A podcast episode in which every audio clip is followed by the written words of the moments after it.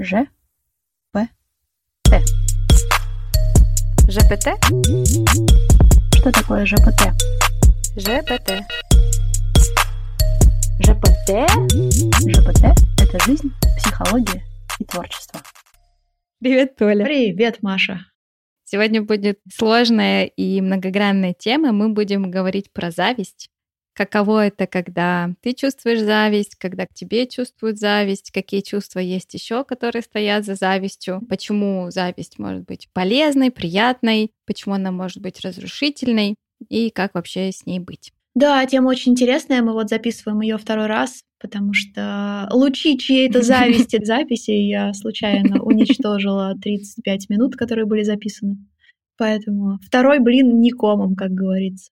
Пока мы записывали первый раз, у нас появилось э, такое представление о том, что в зависти есть как будто бы две составляющие. Первая составляющая — это то, как я ее испытываю внутри, когда зависть внутри меня к кому-то или к чему-то. И зависть бывает внешней, когда ее кто-то испытывает ко мне или к тому, что я обладаю, или какой я, или чего достиг. Это разные чувства, но у зависти и которая внутри, и которая снаружи, у нее есть диапазон. Вот если взять, например, чувство злости, сделать из него диапазон, как если бы это был цветовой диапазон от какого-то светло-розового до какого-то темно-красного. Вот точно так же у чувства зависти у него есть такой же диапазон. Вот если у злости это такое легкое раздражение, и в высшей степени это ярость, которая застилает глаза, в этой ярости мы совершаем очень много чего-то, о чем потом mm-hmm. сожалеем.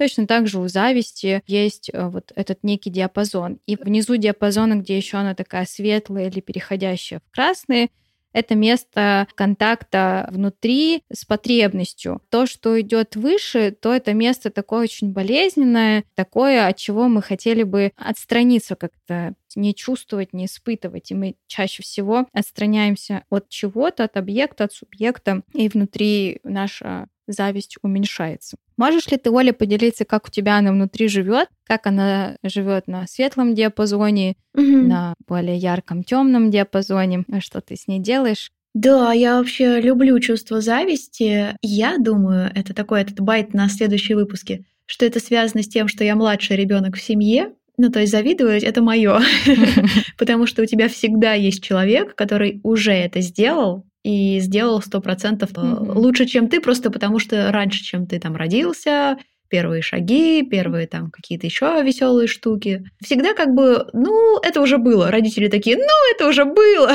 Конечно, прикольно, но это уже было. И вот это чувство зависти, есть продвигающее чувство зависти, да, вот которое вот именно вот можно свою потребность в нем найти и двигаться в эту сторону. Там, оно, оно даже какое-то приятное, там, замечаешь, думаешь, о, как здорово получается у этого человека вот то-то и вот это. О, mm-hmm. я бы тоже хотела, что бы я могла сделать для себя. И так трам-пам-пам, идешь такой веселый солнечный денечек, как иметь э, хорошее настроение в солнечный денек. А есть более сложные чувства, когда такие они захватывающие, когда кажется, что там этот человек этого не заслужил, там, почему она не я, почему я не на том месте, почему у меня этого нет. И мне кажется, там еще много чувства какой-то своей ничтожности, что, ну, типа, вот мы в одном и том же возрасте, например, да, но этого человека уже вот столько, а у меня вообще даже ни, ни намека на это нет. И оно такое какое-то подъедающее. Угу.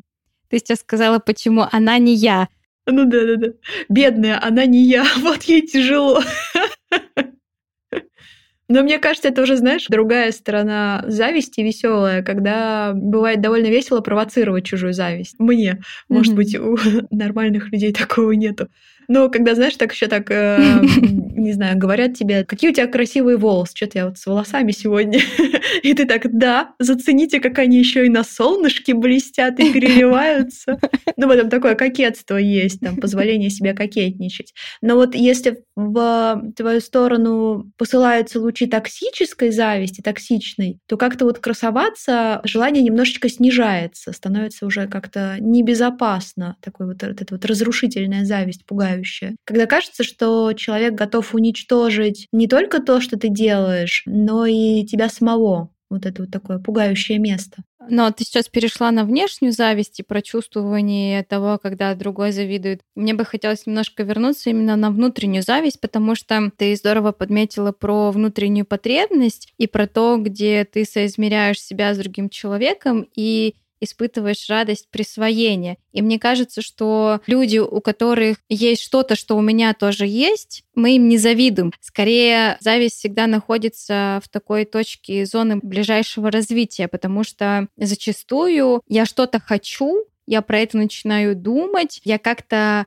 про это чувствую и чувствую, как классно было бы, чтобы оно у меня уже было, и вдруг вокруг меня находятся люди, у которых уже это есть. Это не просто есть, оно интегрировано в их жизнь они уже получают профиты от того, что они интегрировали это в свою жизнь. И я думаю, что к этому уже возникает такая большая зависть, потому что ты видишь не только то, что они есть, а еще и бонусы от того, что у них это есть. И вот если с тем, что человек что-то имеет, и я могу mm-hmm. это тоже иметь, с этим уровнем можно что-то делать. То есть я могу придумать, как я могу себе это присвоить, как я могу до этого дойти, как я могу этим обладать, как я могу эту потребность удовлетворить, например, вообще другим способом. А если мы говорим про следующий уровень, то есть про бонусы от интеграции того, что на самом-то деле, например, классно не волосы длинные иметь, а классно с ними жить так, чтобы они тебя не раздражали, и другие люди видели, как ты научилась жить с этими длинными mm-hmm. волосами.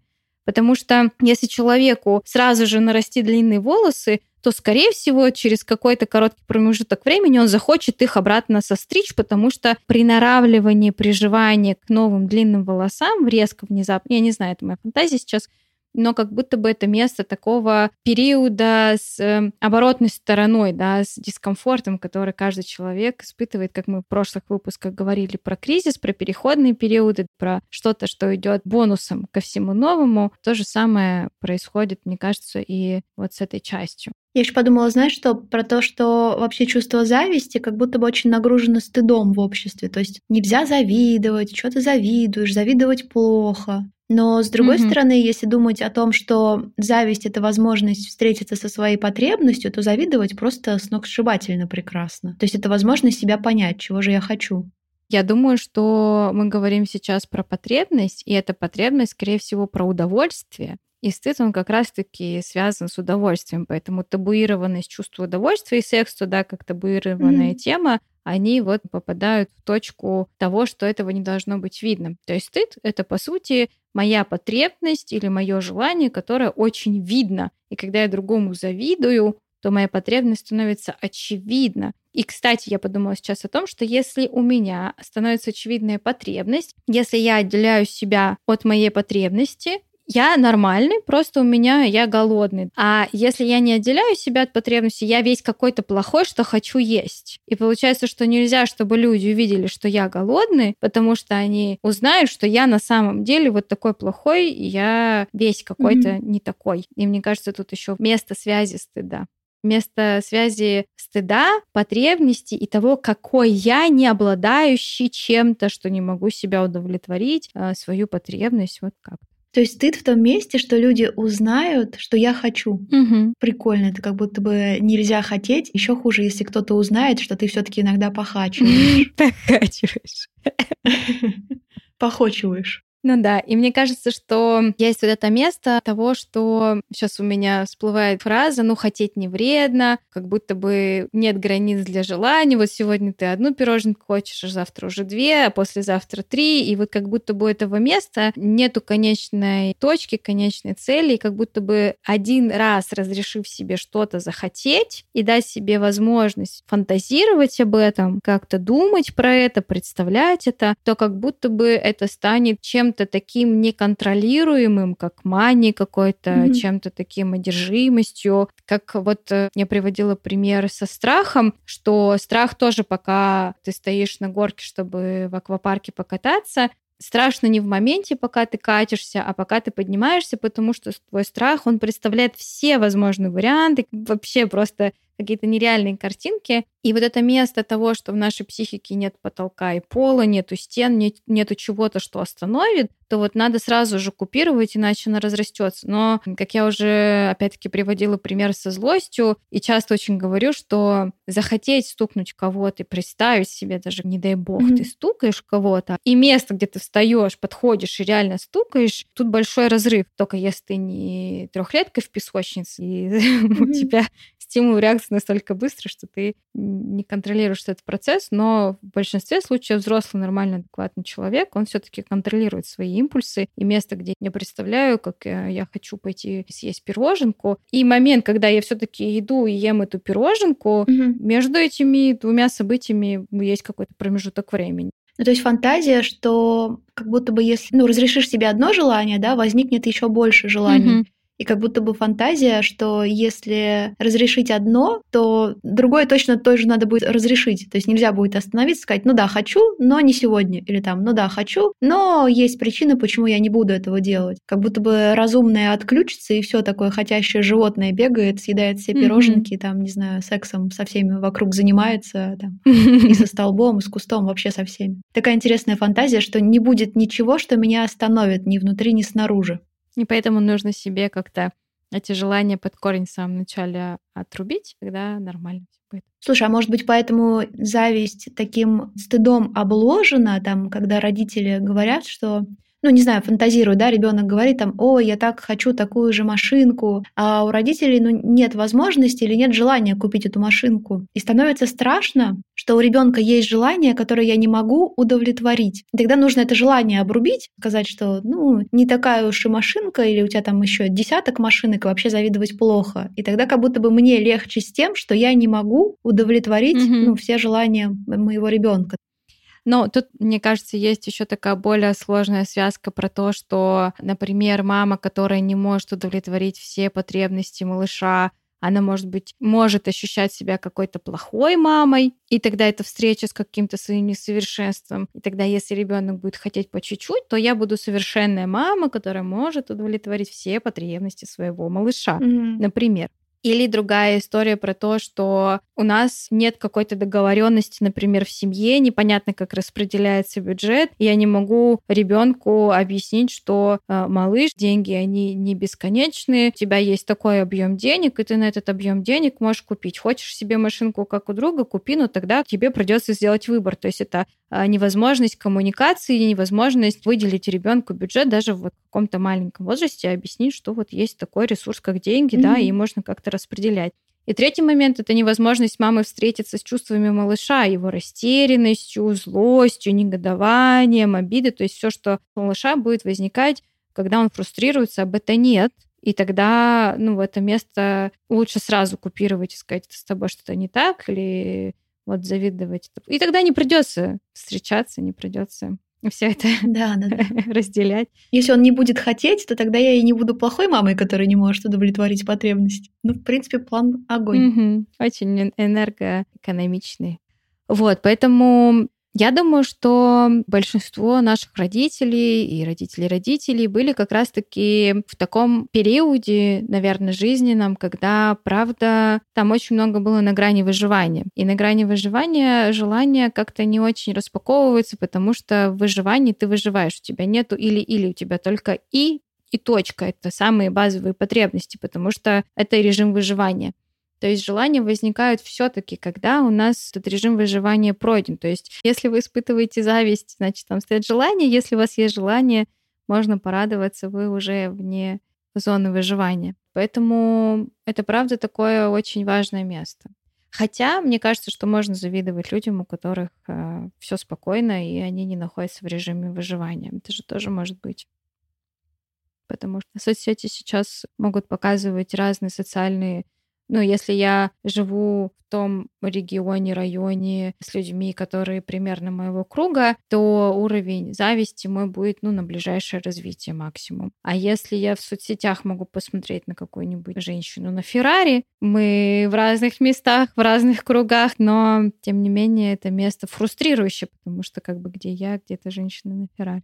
Но ведь зависть и используется как раз-таки очень много в рекламе. Угу. Там создается даже не сам продукт, нужно купить, а ощущение, которое рождается от этого продукта, что вот ты купишь Феррари и все, наступит наконец-то то самое счастье. Ну, даже не Феррари, там, не знаю, жвачку покупаешь, и точно счастье наступит. И покупаешь вроде жвачку, а счастье не наступает, потому что потребность была не в жвачке. И даже, может быть, и не в счастье, а может быть, в понимании того, чего же мне надо. И, похоже, не то и не это. Ну, по сути, когда у человека что-то есть, на самом деле мы видим этого человека, который свою потребность удовлетворил. То есть мы видим удовлетворенного человека. И мы такие, угу, этот человек удовлетворен, что у него есть такое, что я тоже возьму, чтобы чувствовать себя точно так же. Но на самом деле у меня есть какая-то потребность неудовлетворенности, и она может вообще быть в другом месте и говорить совсем про другое. Это мы читали статью Мелани Кляйн «Зависть и благодарность». Отвратительная статья. Ладно, статья неплохая, язык отвратительный, очень тяжело читается, но там она, у нее есть теория про младенческую зависть к груди, что у другого человека есть что-то, от чего я завишу и чего у меня нету. То есть от этого зависит мое благополучие, моя жизнь, мое ощущение сытости. И, ну там, это все еще, напоминаю, теория там, да, но в ней рассуждается о ненависти, которую начинает испытывать малыш к матери. То есть, с одной стороны, это любовь там, ну или что там у младенцев, наверное, еще не любовь, но такая сильная-сильная потребность, нуждаемость. И с другой стороны, тут же ненависть и, может быть, там гипотетически желание уничтожить, чтобы оно меня не мучило. Угу. Где-то даже эта фраза такая мелькает периодически в какой-то книге, что ли уничтожить, чтобы оно меня не мучило. И вот я думаю про эту зависть разрушительную, которая, знаешь, не про желание, э, не про потребность мою, а чего я тоже хочу, а про то, чтобы вообще другого уничтожить, чтобы он меня своим благополучием не терзал. Вот эта зависть, мне кажется, может сильно пугать многих людей и тормозить от того, чтобы быть проявленным. Ну, то есть я там начну это делать, у меня начнет получаться, и придет кто-то, кто это разрушит, уничтожит и меня, и продукт моей деятельности деятельности. Это такой важный момент про то, что если потребность удовлетворяется, и есть это ощущение благодарности, если мама, правда, внимательно в контакте с малышом, то вот эта ненависть, она более выносима, то есть э, чувство удовлетворения и благодарности ее как будто больше, чем вот этого дискомфорта и ненависти. И тогда вот это ощущение, что окей, конечно, тут есть и гадство, вот такое у кого-то есть грудь, которая может кормить, и он контролирует это, я не контролирую. С другой стороны, вот этот баланс, он как будто бы существует, что дает возможность проживать оба чувства. Но когда потребность до конца, мне кажется, не закрывается, и вот этой неудовлетворенности, и, следовательно, очень много злости, да, и ненависти в пике больше, чем благодарности, привязанности, то тогда вот это чувство, оно становится очень дискомфортным, потому что ты ну, большую часть времени злишься и ненавидишь больше, чем испытываешь какое-то другое чувство. И тогда очень сложно, да, потом в дальнейшем быть с потребностями, вообще с привязанностью, mm-hmm. с любовью. Но я думаю еще, знаешь, про что? Про то, что есть вот эта зона ближайшего развития, то есть есть зона которые на вырост мне. Вот я ношу ботиночки 20 размера, и 21 и 22 мне доступны. То есть я, они, может, чуть-чуть болтаются, но в целом в них можно ходить. А 25 или 26 они мне будут мешать. Ну, то есть моя ножка не доросла до этого размера. Когда я вижу, кто удовлетворяет потребность и чувство зависти, оно мне как бы на вырост, то здесь включается вот это чувство конкуренции, я начинаю думать, а как же я могу, а что же я могу сделать, да, чтобы удовлетворить эту потребность. А если я вижу вот эту большую как бы зависть на вырост, то я ничего не могу сделать. То есть я встречаюсь с твоим таким бессилием и беспомощностью и невозможностью что-либо сделать, ну, потому что, очевидно, мне не прыгнуть вот сразу на высокий уровень, потому что, ну, моя ножка, она постепенно растет. И вот эта вот невозможность, если в совокупности вот этот баланс ненависти, благодарности, любви, он нарушен, то мое чувство реакции на неудовлетворение, накопленная ненависть и желание уничтожить. И тогда я, глядя на другого человека, удовлетворяющего эту потребность, осознавая, что я не в этой точке, в которой я могу на один-два шага вырасти, то мне хочется разрушать, и это, правда, очень сложно переносимое чувство. Но если я, например, хочу начать танцевать, и я прихожу в класс, в котором люди уже какое-то время танцуют, они танцуют очень классно, то вот это чувство бессилия, оно вызывает во мне злость.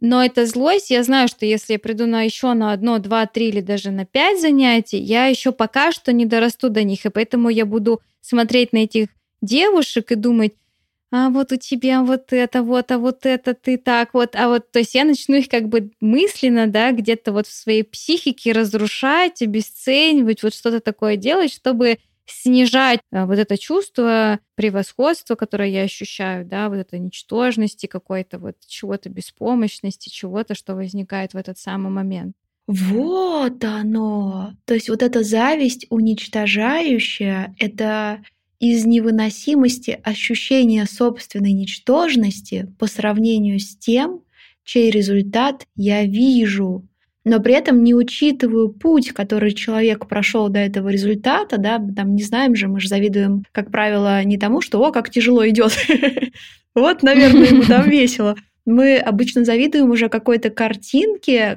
точке, в которую человек пришел. Ну, то есть кажется, что он родился, ну, иногда так и есть, и ему просто бац, и досталось все это. И вот точка, где он работает до того, чтобы это получить, ой, ой, процесс, не точка, а процесс, вот это вот ускользает из внимания.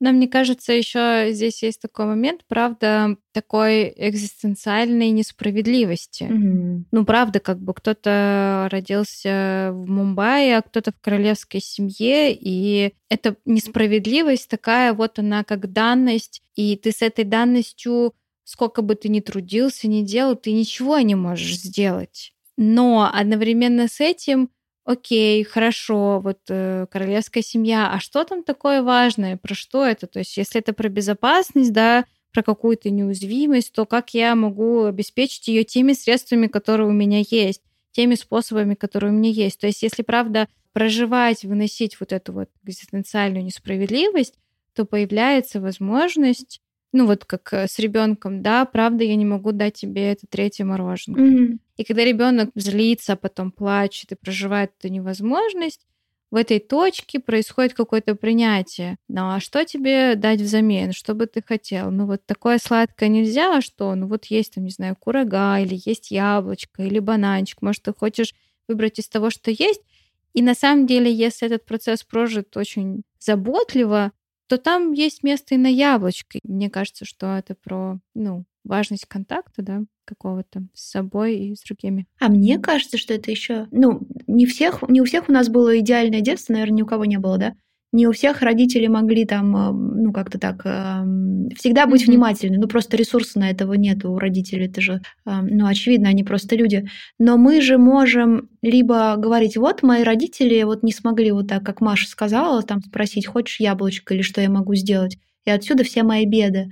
Можно вот в эту позицию зарыться, а можно учиться с собой так обращаться, там, говорить, да, сейчас вот этого у меня нету, что я могу там тогда себе дать сейчас, чтобы как-то легче перенести это разочарование и там, сверившись с тем, реально ли мне это нужно, начать делать шаги в ту сторону. Ну, то есть две очень такие разные позиции, мне кажется. Я сейчас читаю книжку, она называется «Атомные привычки», и там автор рассказывает про то, как а, вот такие маленькие шаги, правда, могут приводить к очень большим целям, порой настолько большим, что можно этому удивляться. Но он обращает внимание на важность маленьких шагов, именно на их важность. Да, очень классно двигаться большими шагами, достигать больших целей, но когда вот это место принятия, да, вот здесь и сейчас у меня А не может быть идеально, Б так, как я хочу в полной мере, то возникает это место, ну окей, а как можно? Вот я не могу читать каждый день по часу книжку. Окей, мы смирились с этим местом.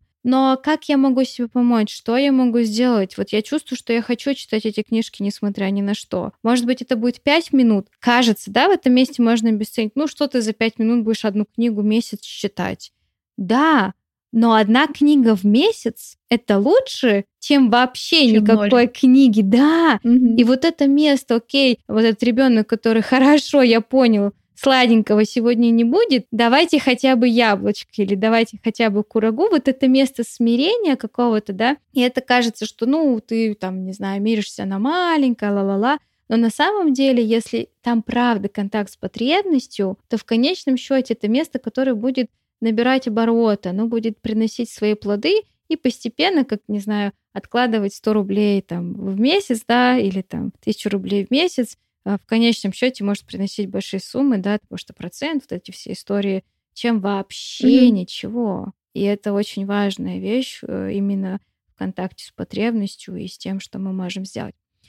В этом месте мы сейчас перейдем а, рассуждать на тему внешней зависти, а вас попросим не забывать оставлять нам mm-hmm. комментарии, писать э, то, как у вас живет ваша зависть внутри. Если вам очень сложно или дискомфортно писать это где-то открыто в комментариях, вы можете написать мне в личные сообщения или написать в личные сообщения в нашем аккаунте или ВКонтакте, мы вам обязательно ответим, расспросим, и, возможно, появится что-то еще интересное в диалоге, о чем мы можем дальше говорить в нашем подкасте. Ну что, Оля, давай поговорим еще немножечко про внешнюю зависть. Мы говорили про ту зависть, э, с которой можно как бы флиртовать, э, и та зависть, э, которая разрушающая.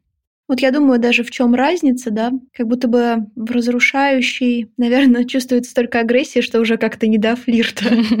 Там как-то надо уже, похоже, себя спасать. Все думаю, за счет чего, куда попадает вот это вот разрушающее, как, как будто бы кислота впрыскивается в тебя или яд такой, и чтобы дальше там начинаешь доделывать эту работу яда предоставителя самостоятельно уже до такой, может быть и правда я не заслуживаю. Так может быть и правда, может быть дело не в том, что ты заслуживаешь, а в том, что ты пашешь вообще. Как-то я услышала очень классную фразу, и мы а, с тобой про это говорили, про критику. У нас есть эпизод про то, как критика падает. Мне кажется, завистью там вот эта токсичность, она тоже может попадать в зону критика. Я думаю, что это место, внутри нас, которое находится в сговоре тем человеком, который очень токсично завидует по отношению к нам. То есть это место, в котором я как бы соглашаюсь, да, незаслуженно, да, я не имею права, да, это слишком вызывающе, да, это слишком видно, да, это слишком чересчур, то есть это вот слишком чересчур, вот это место, в котором я соглашаюсь как бы с другим человеком, который мне говорит.